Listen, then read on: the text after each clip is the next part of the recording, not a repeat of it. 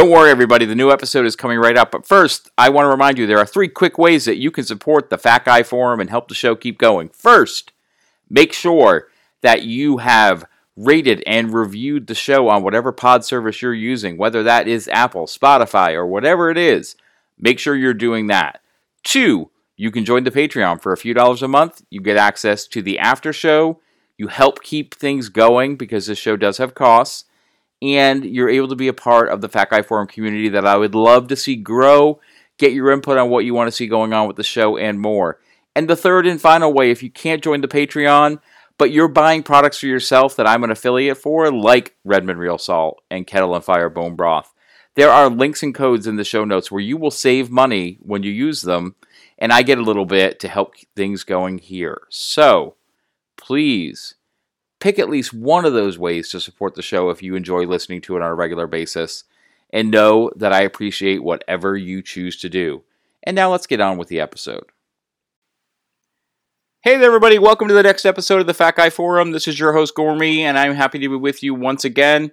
Today's guest, you know, sometimes I'll say at the beginning of an episode, like, we've been through the ringer trying to get a recording to happen, but this guest and I have been through it. A variety of tech issues and timing issues on my part and things along those lines. So I am very excited that we're finally getting to speak and have him on the show because he's actually a guest who several of you who listen to the show have requested be on here. So his name is Jeffrey Campbell. Jeffrey, how are you doing today? I'm doing good. I'm doing good. Good, man. I'm glad that you're here. I'm glad we're finally getting to talk. And, you know, in our track record, let's get right into it so we don't jinx ourselves. Man, tell us what qualifies you to be on the Fat Guy Forum? Uh, well, um, my, I guess the biggest weight that I have recorded is I was uh, I was at 308 pounds when I was 39 years old, so a few years ago. Um, I pretty sure I was bigger than that um, earlier, a couple years before then, but I had started to briefly start to exercise slash change my diet before a doctor's visit. So the scale at the doctor's was uh, 308 when I had a visit there. And so let's get into like so you don't wake up at 308 like and I know you you know your story has some twists and turns to it in terms of the issues you were dealing with, you know, for yourself and also for people around you like where where did it did all of this begin for you, man? You know, like um I'd say I've I've always kind of been a bigger guy my whole life.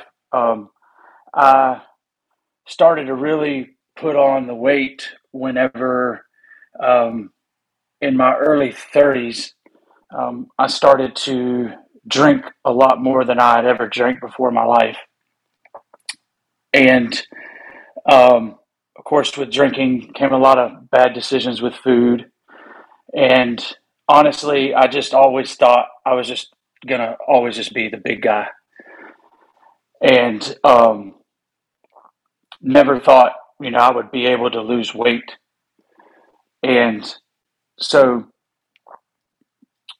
in I might be skipping a little bit, but in 2015, um, I took a job with uh, you. I've, I've always worked with UPS, but I went to go work for UPS Freight, which is a different division. And I went from being on my feet all day, walking around you know, dealing with small packages and package cars and, you know, operations like that. Um, and I was on my feet a lot. I was still big, but I wasn't, um, I wasn't near 300 pounds. And when I took this new position, it was basically just sitting at a computer all day.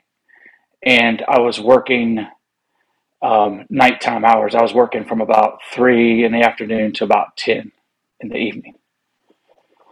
So, and at the time I was still drinking quite excessively, and I would um, I would get home from work, and I would always stop by the local little convenience store in the neighborhood and pick up um, a couple beers and I would pick up some ice cream.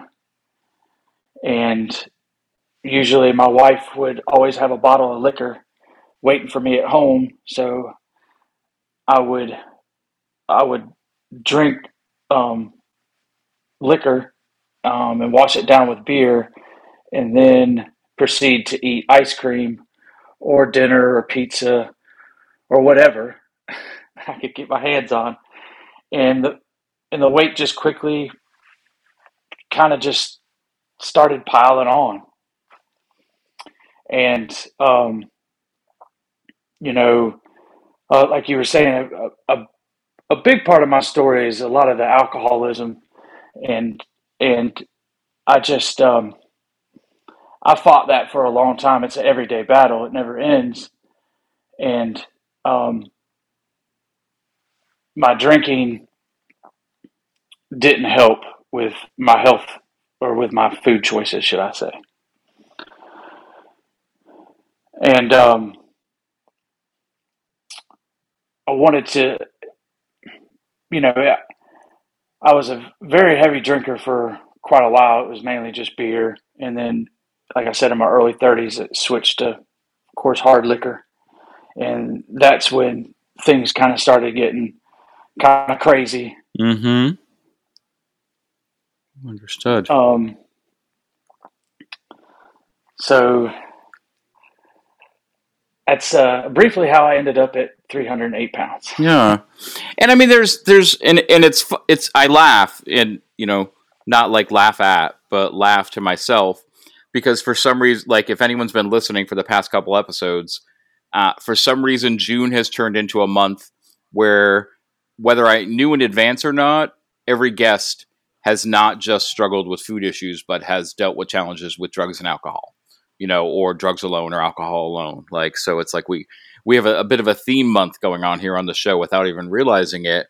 But you know, one of the things that stands out is that intersection between the different things, the different substances we use, whether those substances are food, whether it's alcohol, whether it's drugs, you know, and the place that it that it can take in our life, but then also how there's intersection. You know, this intersection between your eating habits and your drinking habits. Like, so I think it's an important part. You know, like it, it, it makes sense that it's not just that one was tangential to the other, that there's kind of an an intimate relationship because both have a deep impact on your health. You know, both affect you know your ability to do a lot of things in your life, and you don't have those those places there. Like when you were you know actively drinking and and eating that way at the same time, like were you really you know were you conscious of of both issues? Were you conscious of one over the other? Like where was your head at during that time?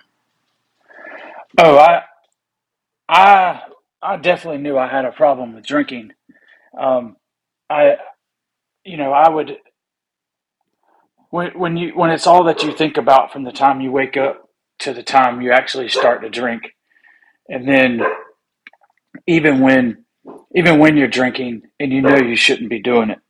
But that's that's why it's an addiction. And you know, I um I'd wake up in the morning and I would plan out my day like, okay, when when am I going to be able to start drinking? And um, even on days I wasn't working, um, and you know, your life just starts to revolve around drinking, and you start you start to kind of you don't go to functions with friends anymore. You don't. Um, that's that's when I noticed things started getting really bad with me. It was just like I just wanted to stay home and drink, and then of course, you know, started to drink during the day um, on my days off, and you know, just drink until I blacked out, and then I'd wake up and then sometimes start drinking again and it got um, it got really bad for me. Um, and to talk a little bit about my wife, she um, she almost passed away at the age of 36 due to cirrhosis of the liver from drinking. And both of us were each other's best drinking buddies, for sure. And I laugh now but I but it was not funny then. Um, she um, she had went down a she had lost a close friend to alcoholism, and she found herself well both of us you know were drinking continuously every night every day.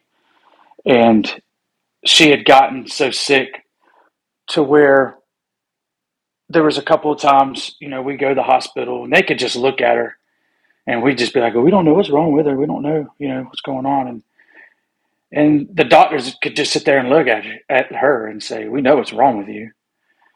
And they would juice her back up is a term that they like to use, you know, get her balanced as far as her fluids and all the medical stuff. And um, you know, we would go home and after she'd leave the hospital and you know, be like, okay, we're not going to drink, we're not going to drink, and two or three days go by, and then we're right back at it, like we just never skipped a beat, you know. So, um, we went through that a couple of times, uh, both of us, and then she had gotten so sick. It was around July of um, 2016, because um, it was about a year after we had gotten married she had gotten so sick that she couldn't get out of the bed unless it was just, you know, to get up and go to the bathroom. She wasn't eating, wasn't drinking hardly any water, and she probably got down to 120 pounds soaking wet. And um, I took her to the hospital, and, you know, it was very bleak for a few weeks because she was in Charleston, which is about two hours from Columbia, South Carolina and she was in ICU, and um, she was actually um, she couldn't be on the liver transplant list because she hadn't been sober long enough,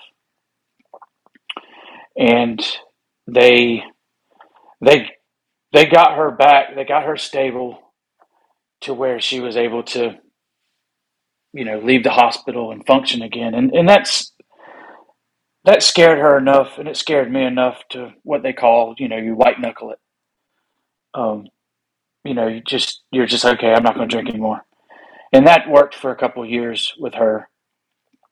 For me, it for me watching her go through that, um, it it made a light bulb go off in my head to where I, I knew I had to stop, and that was uh, July fourth, two thousand seventeen, is when I stopped drinking. So it's a pretty easy day to remember.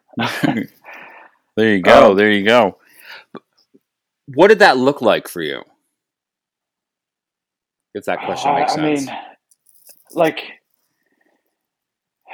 I mean, I, I just thought,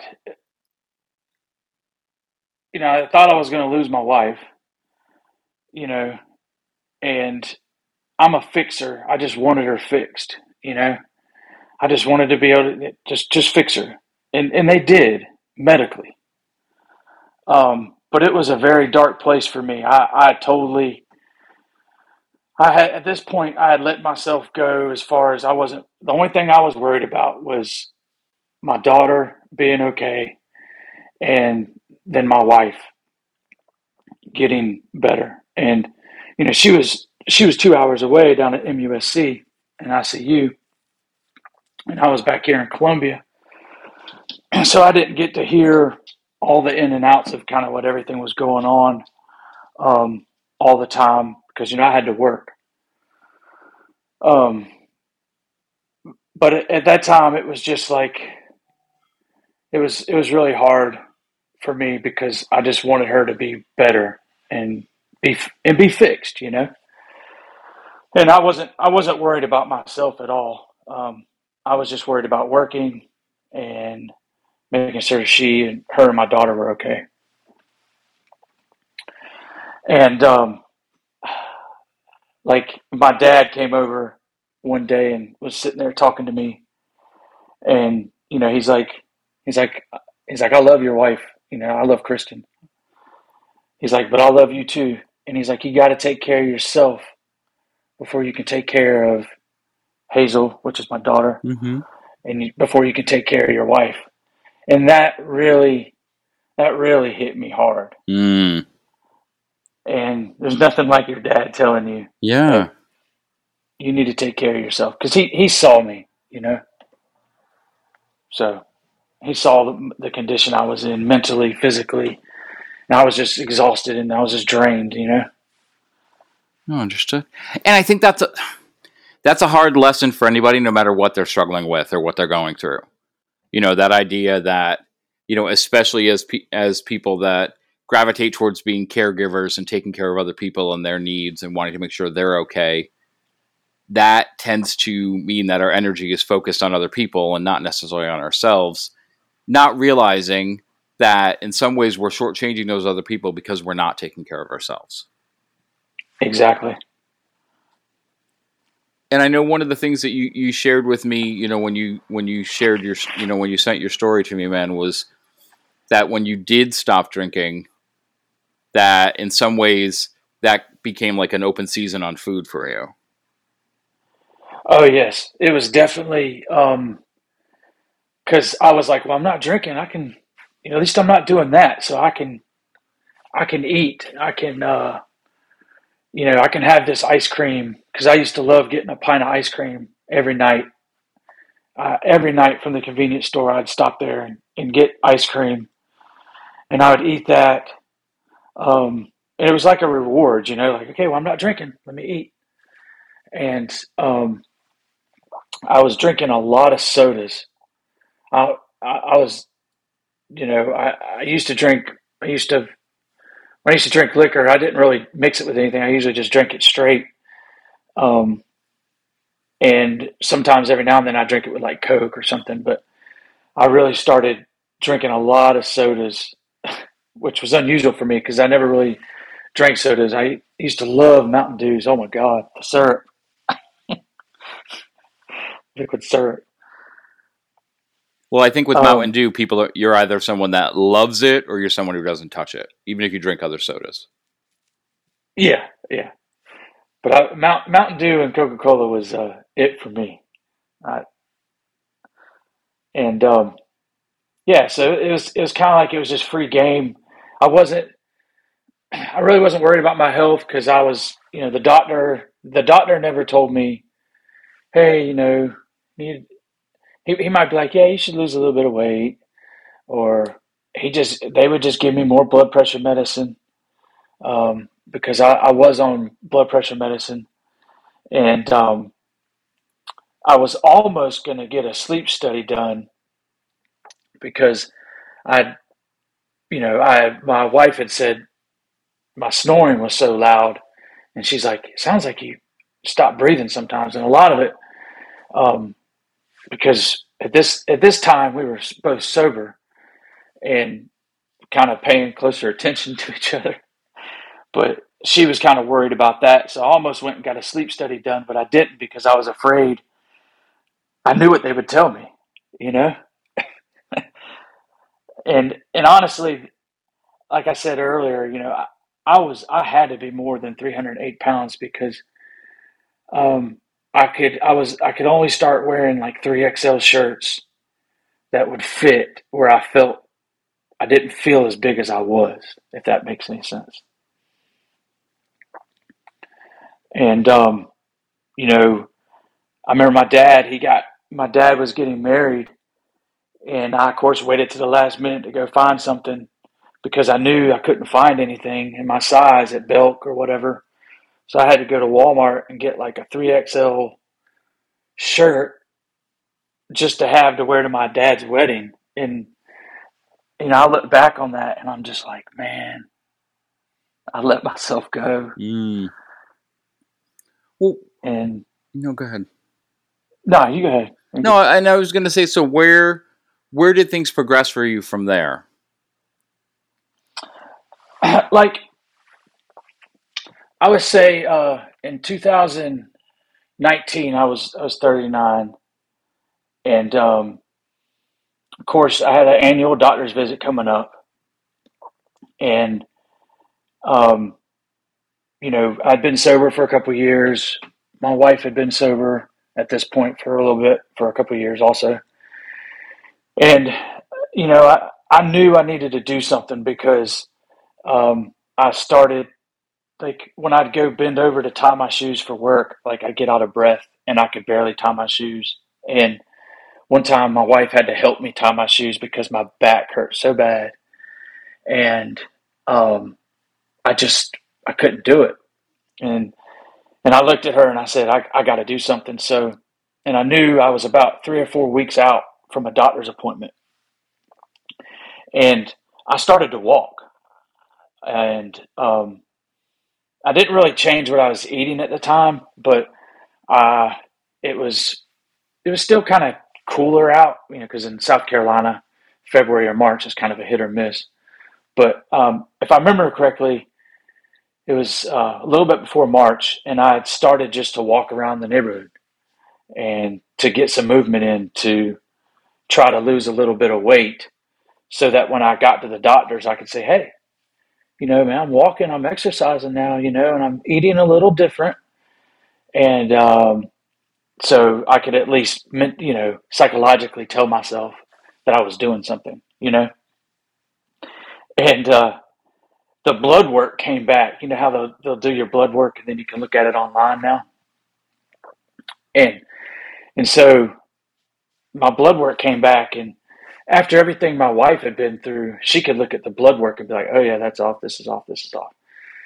And I was like, I was so scared when I went there and to my doctor's visit, and I got on that scale, and when I saw it go above 300, I just I started losing my breath, and then it said 308, and I told her I was like, "Is this thing right?" And she's like, "Yeah, it's it's right."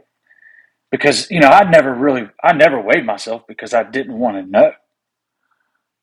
You know what I mean? I didn't want to know how big I was. And so at that doctor's visit, um, before the doctor came in, the nurse came in and she pricked my finger. I said, well, "What are you doing?" She's like, "Well, you're you, you might be borderline diabetic uh, because your blood work um, is showing up some you know red flags." And when she did that, I tell you, that scared me worse than the scale. It scared me worse than it, it's just completely scared me because I had lost, I've already lost two friends to diabetes. And they weren't big guys. You, you, you could look at them and you thought they were healthy looking, but they were diabetic. And um, I lost two friends because of that. And that scared me to death, to be just completely honest. And I looked at that lady, I'll never forget it. And I told her, I said, You'll you'll never have to do that again with me. I was like, I'm I'm done. And they gave me a they gave me a pamphlet you know, of some food to eat, you know, try this, you know, salmon and fresh fruits and vegetables and all this stuff. And, um, you know, and I just, you know, I looked at myself in the mirror and I said, I said, man, you've, I, I went back to what my dad told me and he said, you know, you got to take care of yourself before you can take care of anybody else. And that's when it started for me. Um, I, I started, I kept walking and I walked until I'd lost, uh, and, and of course, it wasn't just walking. I started to change um, everything I was eating. I cut out, I stopped drinking sodas. Um, I stopped eating fast food. I made everything at home and I started, the only thing I drank was water and I know this sounds funny, but I used to juice watermelons. Mm. and uh, well, that's would, a, that's a hip thing now at cafes and stuff. So you were ahead of your time, man. Oh, what is it? I, I didn't even mm. I didn't even know that. But that was like the watermelon was kind of like my new soda, I guess. But um, you know, I, I limit. I, I was able to cut it all off. I, I you know I know it's easier said than done, and I I said enough is enough, and I just you know I was able to flip a switch somehow, and I was like, I'm not I'm not going to drink sodas anymore. I'm not going to eat the fast food, and I'm gonna you know change what I'm doing, and it's it I didn't think it was going to work, and then the weight started to come off, and I'm a I'm a creature of habit. Unfortunately, it's a good thing and a bad thing, but when I started to see progress, when I saw that scale go down 10, 15 pounds, I said, "Oh no!" I said, "I can't believe it. It's actually working." You know, and uh, I just stuck with it. You know, I, I ate almost about the same thing every day. Um, and at first, I wasn't counting calories or anything like that, but I was just um, basically smaller portions and just eating everything from home. And the the the weight started to come off, and so I just kept doing that for a while, and I got down to about 250 pounds.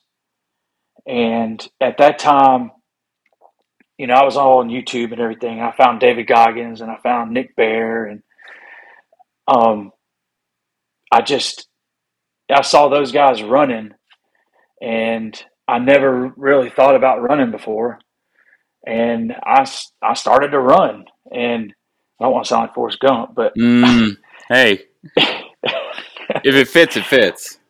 Yeah, if it fits, it fits. But you know, I, I, I started to run, and you know, I wasn't, you know, I I just when I when I did it, something just calmed me. It's you know, they talk about the runner's high or the clarity that it gives you, and and it's true. Like I, I just found clarity in that, and I stuck I stuck with it. Um, and I was able to, the weight really started to drop when I was running, when I started to run. And so I thought, well, the more I run, the more weight I'll lose. and uh, in some cases, that's true, but really, it was it was the fact that I was honing in on my diet a lot. Um, I was really watching what I was eating. I was tracking everything, and um, I was I was running almost every day, and it was you know started out you know one or two miles every day, then it gradually got more and more, um, and it got to a point to where I was running anywhere from six to eight miles a day, and at this time I I hadn't really started doing any type of strength training or anything. And I ended up actually injuring myself because I just kept running. And, and I had that mentality of, you know, I can't take a day off. I got to work out every single day. I got to do this. I got to do that. And for me, that wasn't good because when I didn't feel good or something hurt, I just kept pushing through it. Mm and I ended up hurting myself. now, can, can, I ask you a question while you're while you're talking about that? You know, I know I know we're yeah. going to get more into the details, but do you think that obsession with working out every day? Do you think that was related to your addictive behavior? Because I've talked about that oh, yeah. with some other people before, so I'm just curious in your perspective on that. Oh, I mean, it, it definitely, it definitely was like I like some people say, you know, you're trading one hat, you're trading one addiction for another, and um, I I know. I mean, it, it was it was kind of like trading them, you know. On the flip side of that, I was like, but I'm getting healthier. You know, I'm losing weight. You know, versus I'm blacking out, drunk, and I can't remember what I did, and I'm eating a whole Domino's pizza that I ordered you know? So I'm like, well, at least I'm not doing that. It's just like the ice cream. It's just like when I stop drinking, I'm gonna keep eating ice cream. Yeah, I guess I guess that's kind of a good way to explain it. Yeah, um, I think it makes sense. And so you injured yourself, right? I had um, I had actually started to have some uh, hamstring issues in my left leg, and um, I went to my doctor, and um, he referred me to a PT, and I went to the PT, and the guy, you know, he was like a bodybuilder guy, and you know, I'm going in there thinking like, you know, I don't need this. I'll be fine. You know, I know I just, you know, it'll just go away. You know, granted, I'm like 41 at the time, 40. I'm probably right over 40, 41 when this happened. So I'm not young, but, but, um, you know, the, the guy told me, he's like, look, he's like, you need to not run for like a week or week and a half. And I looked at him and I said, what are you talking about? I was like, this is how much I've lost all my weight because of this. And um, not just strictly because of running, but that's how I, I did lose a lot of it. And um, he said, he said, well, all you're going to do is just keep having injuries, you know. And he was asking, he was asking me how much I was eating every day, and I told him, and um, what I was eating, and he said, look, he's like, I can give you, I'm going to give you some exercises, and you need to do them every day. And I did them at first, and you know, he told me not to run for two weeks. I didn't listen to him.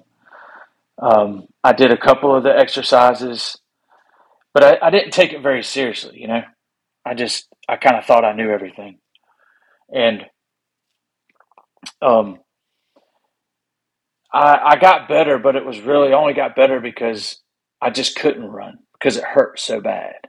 You know, just to run physically, it just hurt so bad. And um, so eventually, I was able to, um, it healed itself because I wasn't running. And I started to do one thing that he told me that did make sense was I needed to start strength training. And, you know, he's like, you know, he's, because the last thing, to be honest with you, was I didn't want to put on weight. I wanted to keep losing weight. I like, I chased the scale so bad that that was addictive for me. Like chasing that scale, um, because I would weigh myself every morning when I got up, and that dictated my day. And that was not healthy for me at all. Because I'd wake up and, you know, at, at this time, I had pretty much lost all my weight and I had already gotten down to my lowest, which was which was 182. That was one morning when I woke up, when I weighed myself. I I was like, okay, 182, that was my lowest. there was a couple of times that I weighed myself after I ran, but I didn't feel that it was fair because because you can run and you can lose eight pounds of water weight real easy. you know, so I didn't think that was fair to say, oh yeah, I, I weighed you know 176 or 175. You know, that's why I always leave it at 182 because one morning I woke up and that was my weight. And um, the scale was a that was a hard thing for me to get over, and that just re- that would say this year is where I really started not to worry so much about the number on the scale. If that makes any sense. Oh no, it does, and it's and it's good that you could get to there because I think that for some people weighing themselves is just a data point, and like you said, for for others weighing ourselves, if if it becomes something that determines whether your day is going to be good or bad already, then then that's when it, it's it's not a healthy relationship with with that piece of information. Oh no, because it you're, right because I would if that scale was you know five pounds heavier. I'm like, oh, I can't eat. I'm not eating. I'm not going to eat today. And it just set the tone for the, it was like, like my workouts weren't good. Um, I was butting heads with my wife. I was negative self talk was a huge thing. I, I still, I'm still working on negative self talk. That's a work in progress. But, um, you know, I um, like I said earlier this year, I stopped um, weighing myself because of what it was doing to me as far as mentally, you know. So and I I can tell if I'm putting on weight. I can just look at myself and tell. I can tell by if my my clothes are fitting a little different. You know, like okay, you need to change a little something up. You know,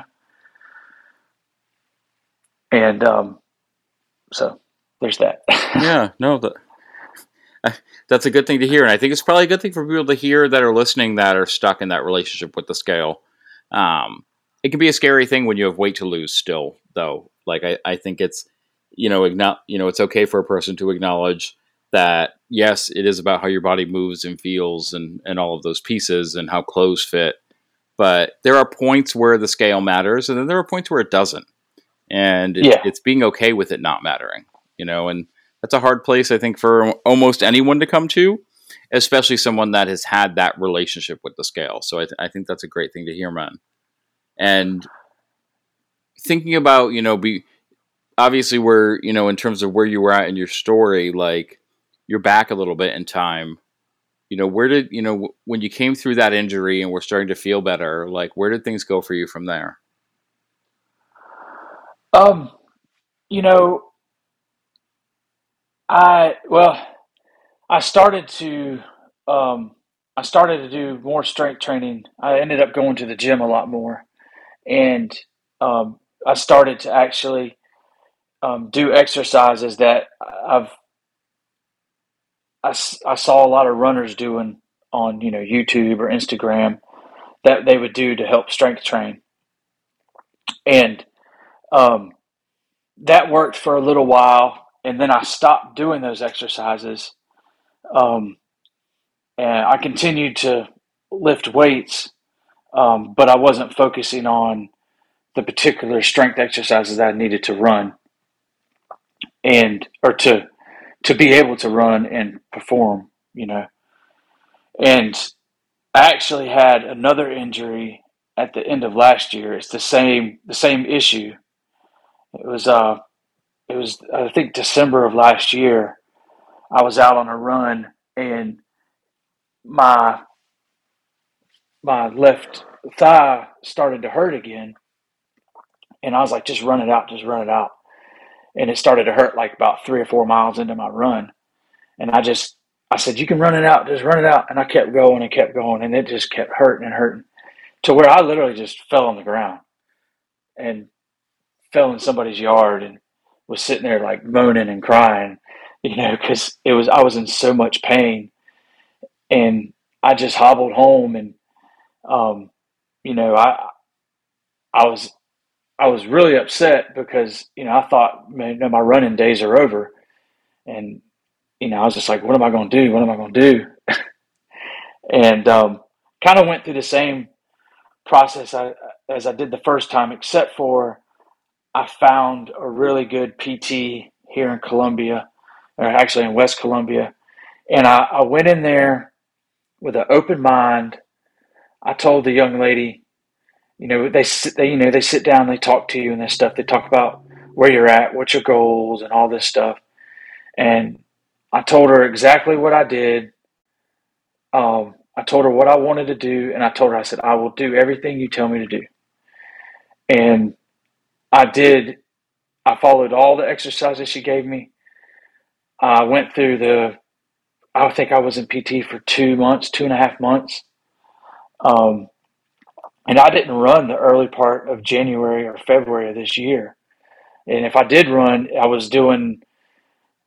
I was doing what she told me to do, and that was, you know, I'd run for thirty seconds and then walk for a minute, run for thirty seconds and walk for a minute, and um, I still do the strength exercises she showed me. I still I stretch every morning like clockwork um, because you know I know injuries are going to happen, but if I can try to prevent them, I will. I, that's what I want to try to do. mm-hmm. So which makes sense like in because in all of this like you know it's it speaks to you know that relationship you know your relationship with food as well like going through that experience of you know losing weight and then realizing that you might not have been eating enough and fear of regaining weight and realizing that that wasn't going to happen if you fueled your body you know you saw the food you were eating as fuel for the things that you wanted to do in your life and taking care of yourself when you're exercising not just not just the exercise, you know, the run for the sake of the run, but being conscious of how your body's feeling while you're doing it and taking care of yourself. So doing those other activities, like there's a, a through line there of learning learning what you needed to do to take care of yourself. You know that Oh yeah. com- coming back to that point, you know, where your dad told you you had to take care of yourself. Like, do you feel like you're at a point now in your life where if someone were to ask you, you know, do you take care of yourself? Like you could you can answer that question and say, yes, I do. Yes, definitely. Most definitely. Mm-hmm. Which has to feel good. Oh, it it does. It's uh, you know, it's you know, it's not. It, it's it's a journey. You know, it's it's like never ending because you're going to have your ups and you're going to have your downs and things are going to happen and you know, it's just you know, it's it's not always going to be perfect. You know. Yeah. Well, what is your because what you know one of the things I think is evident, like if people check you out on Instagram, is that you're you're constantly spreading that message. You know that that message of consistency and effort and taking care of yourself. Like what what would you want to say to someone out there who's listening who's in that place of still struggling with being able to you know find the right path for themselves? Um, yeah, that's a loaded question. Yeah. Um, Of course it is. yeah, of course. Um, you know, I don't want to sound cliche, but like, you know, you just you got to start somewhere. And if it's just walking, just start with walking, you know. Um, and if and it's definitely like, you know, changing what you're eating is so hard to do. Just and just finding time to exercise. That's another thing. Um, you know, finding the time to do it. Um, but the biggest thing, and I, I talk about it a lot, is like just not losing hope. Um, because, you know, it's real easy to get down on yourself and just feel like the whole world's against you and that you're never going to lose the weight and nothing's ever going to change. And that no matter what you do, it won't work. And then one day, after you consistently keep trying to, you know, go for that walk or change what you're eating or, you know, put down put down the alcohol or the drugs, um, one day it'll click. And once it starts to click, it makes sense to you and you figure it out for yourself, not because, you know, Jeff told you do it this way or somebody else told you do it that way, but you you figured it out what works best for you. That's when you you're really going to start to see some progress and it'll make it fun for you. You know, you'll enjoy it. It won't sound like work, you know? No what? And and that's that last piece is so important. You know, not just getting to a point where, you know, because there are going to be times where making the right choices with food or being active don't, you know, feel like a parade. You know, it doesn't feel like you want to let balloons off, you know, when you're eating breakfast or anything along those lines. But there's a difference between feeling like you're doing something because you're punishing yourself and instead of doing it for reasons that support the life that you want to lead and the person that you want to be. Right. Well, uh, you know, I, you know, I've heard you talk about it before. So, you know, we got to have food. You know, we got to eat, and it, it is hard. Um, you know, to sometimes completely cut stuff out, and it is. It's okay to have ice cream. It's okay to eat cake. You know, it's okay to do that stuff. It's just just know that okay, I can only have this much because I like it too much. You know what I mean? Um, and you know, I just I it's I think back about it and a lot of this stuff, and it's just um, it's just you kind of forget everything you did as far as like you know what you did eat, what you didn't eat, and stuff. Um, because, like I said, I just it. I started to see the weight come off, so I just kept eating the same thing, and um, you have to. One thing I will say is, I make a menu every week of like what we're going to eat Sunday through Saturday.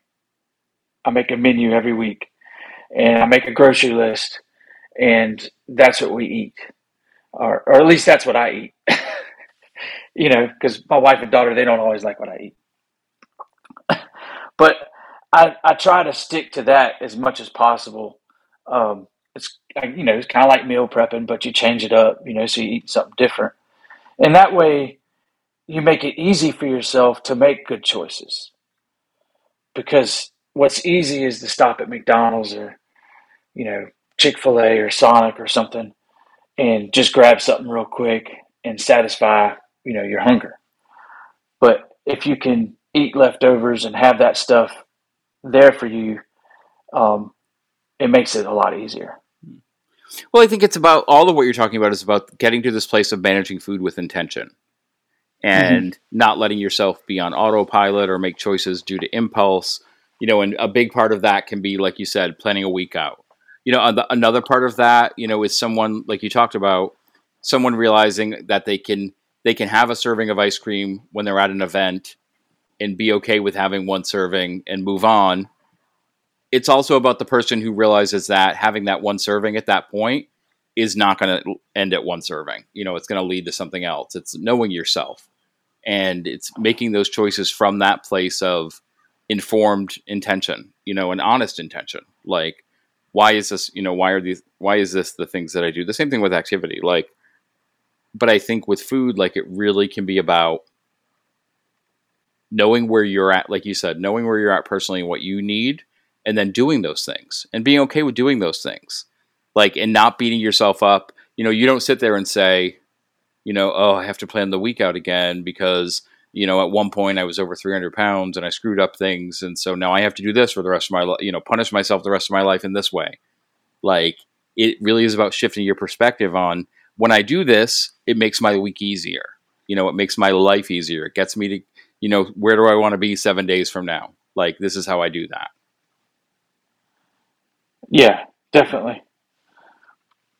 So, one thing I, I do want to touch on, you know, because you mentioned your wife and daughter eating, you know, because I'm sure people listening, you know, we and we don't have to go into, you know, your your wife's story is your wife's story, but I'm sure people are, are just curious, you know, as to how she's doing, you know, and I know that there have been some changes for her the past three years. Yeah, um, so she's she actually just last night celebrated uh, three years, three months, and three days sober. That's awesome. Yes, it is. It's extremely awesome, mm-hmm. and it's it's totally changed um, our family, and it's totally changed her life. Mm. It's given her a whole nother life, and she actually works at the recovery center that she went to. Oh wow! Over three years ago, mm-hmm. um, it's a it's called Waypoint Recovery. Mm-hmm. It's down in um, a small town called Cameron, South Carolina which is outside of another small town called Orangeburg, South Carolina. Um, so she's she's doing really well. She's um, you know she's staying sober, working a program. She has a great group of women around her um, that she has support. And I know this is kind of drastic, or I don't know the best way to say it, but if something were to happen to me today, where I pass away or something else or whatever, I know she would be okay in her sobriety. And that that means the world to me. You know? And um you know, so it it's it is her story, it's her journey. Um and she's she's rocking it. And she loves her job. Uh, she gets to play with horses sometimes and goats. and she she's helping changing lives, and it's it's amazing to watch. So it's really cool. That's awesome to hear, man. and like I said, it is her story, and you know, and her sobriety is for her, but it is it it has to feel good for you, you know, being in that place of knowing just the role that you take, you know, in your relationship and you know in your family, like having that sense that the people that you care about and the people you take care of, you know, are also taking care of themselves.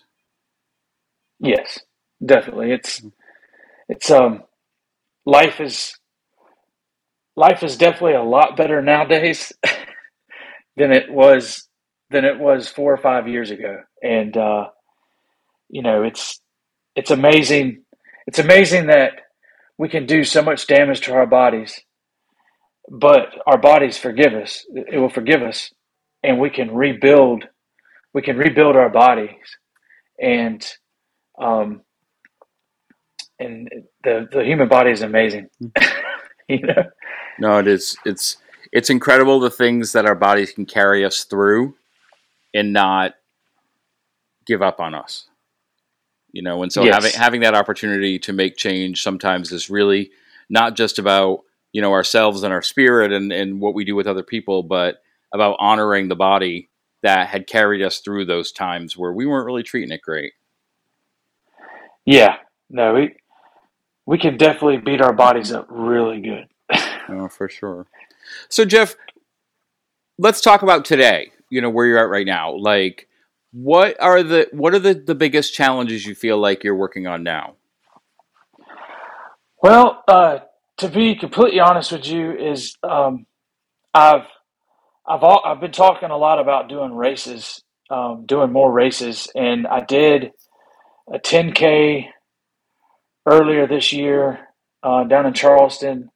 Then I did a 5k, um, and I actually yesterday I just signed up for um, my first half marathon, um, and that's in a little over two and a half weeks.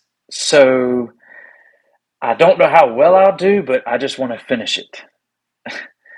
so that's the that's the biggest thing that I've I've wanted to do is is I want to do more races. Mm. Um, I want to I want to get I want to get around a, a good running community here in Columbia. I just my work schedule is kind of funky, and um, uh, I just need to make myself do it because, like I said, I'm a creature of habit where I get stuck and just I'll just do the same thing by myself, you know, every day. Um, but I want to get a good community locally. There's a great community online with Instagram and stuff, um, people supporting each other and stuff like that. But I want to get like a good local physical, yeah, uh, group. You know what I mean? Mm-hmm some running buddies. Oh yeah, no, I think that sounds fantastic. And, and then and then you know I want to keep uh, you know I just want to keep lifting weights because you know I really enjoy lifting weights and stuff. I don't want to get like super big or anything. I just want to try to stay as as comfortable and I want to I want to feel as good as I can possibly feel without taking any drugs or alcohol. you know, uh, that's just where I that's what I want to do. And working out and running that does it for me. Um, I want to try to help as many people as I can. Um, you know, that's that's my biggest thing that I want to do. Really. No, I think that sounds fantastic, man.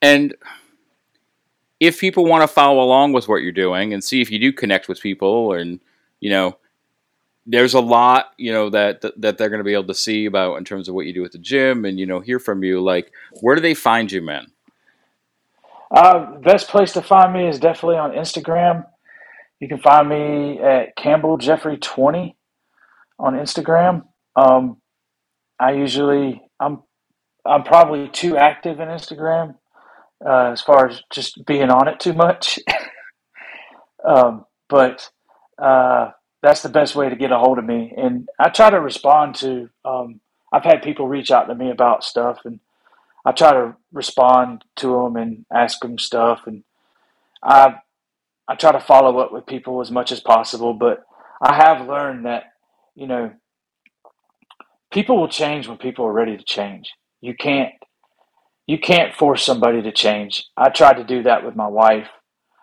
I've tried to do that with other people in my life. And when you let go of that and you realize that and understand it that you can't you can't make somebody want to do it. You can't make somebody stop drinking. You can't make somebody stop using drugs.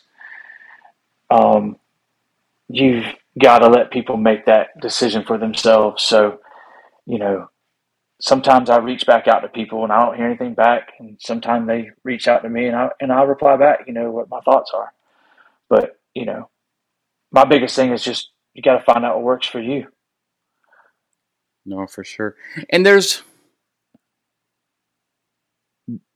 that realization that you can't change anyone else. You know, I, I think the first, you know, when you first come into that place, it's easy to, to to feel like that means powerlessness. But then you realize that that's what it's not what it's really about. You know, it really is about like, you know, you could even in a relationship, you can guilt and shame someone or or pressure them to make change.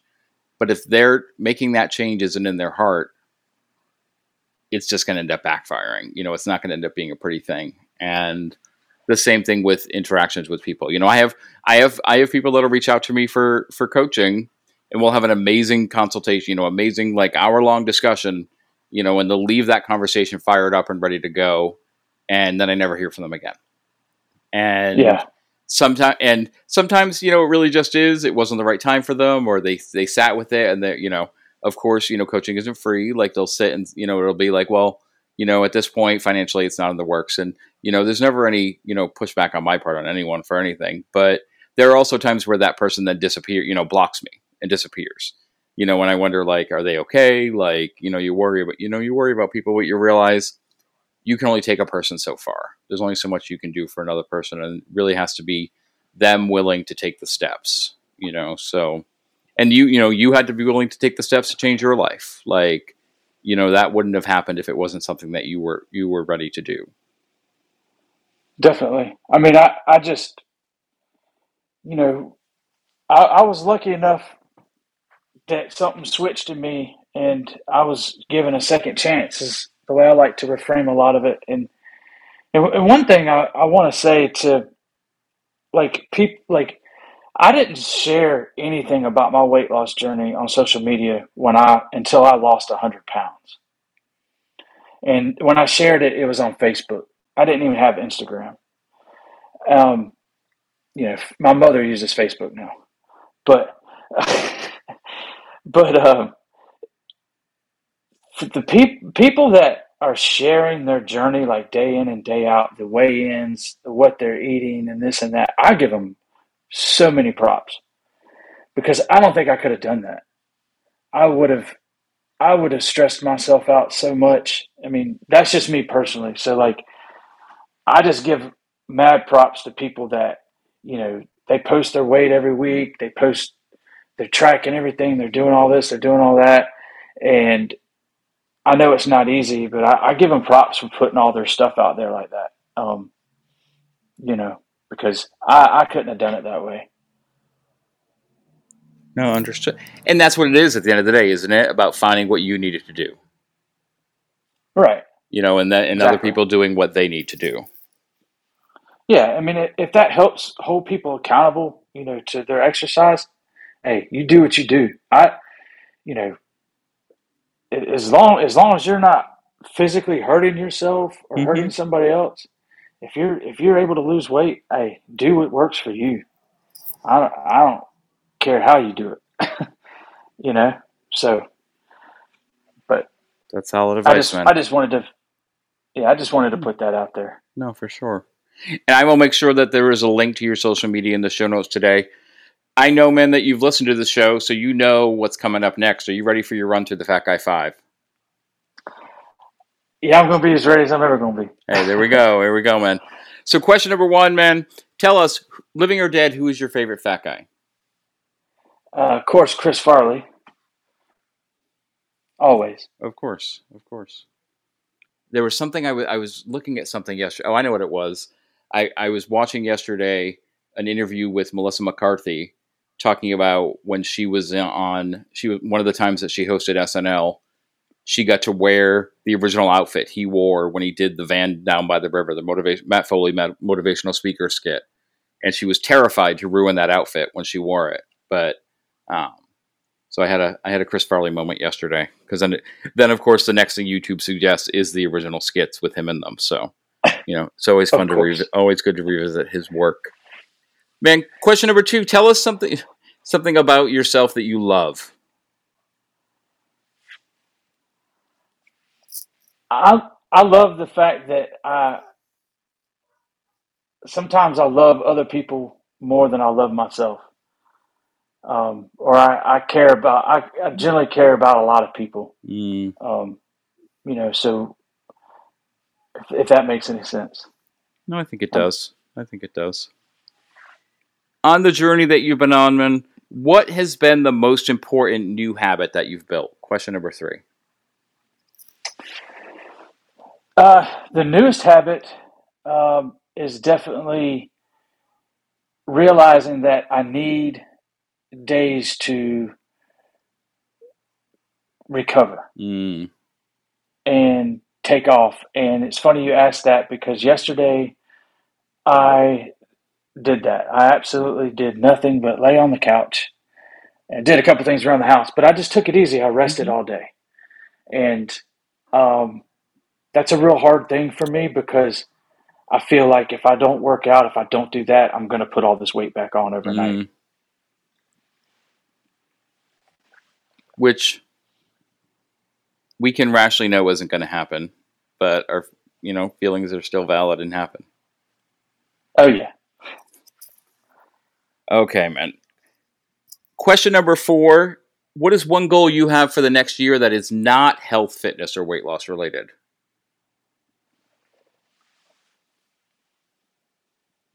I would I, I really I want to be more involved with people in recovery at my wife's work. Mm-hmm. Uh, I want to be. I want to.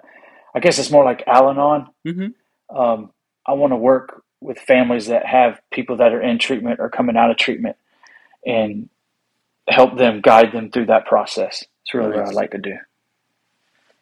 I think that sounds like not only something that's worthwhile, but a great thing to focus on, man. That sounds awesome. And last question for you, Jeff. What is, if you could go back in time to that, you know, to the day the nurse pricked your finger, what is a message you would give to yourself on that day? Uh, I would just, I would just tell myself that you, you know, that you can do it. You you can change your life. You can have a healthier and better life than what you're living. It's a solid message, man. Well, Jeff, I want to say a big thank you for you taking the time to come on the show today. I really appreciate it, and I appreciate your persistence in making this happen. Thank you, man. I appreciate you very much for everything you do. Well, thank you. And like I said, Jeff's contact will be in the show notes today. You can, as always, connect with me on Instagram as well at Gormy Goes Keto, Twitter at Gormy Goes Keto. Email the show at thefatguyforum at gmail.com or check out what else I have going on at theketoroad.com.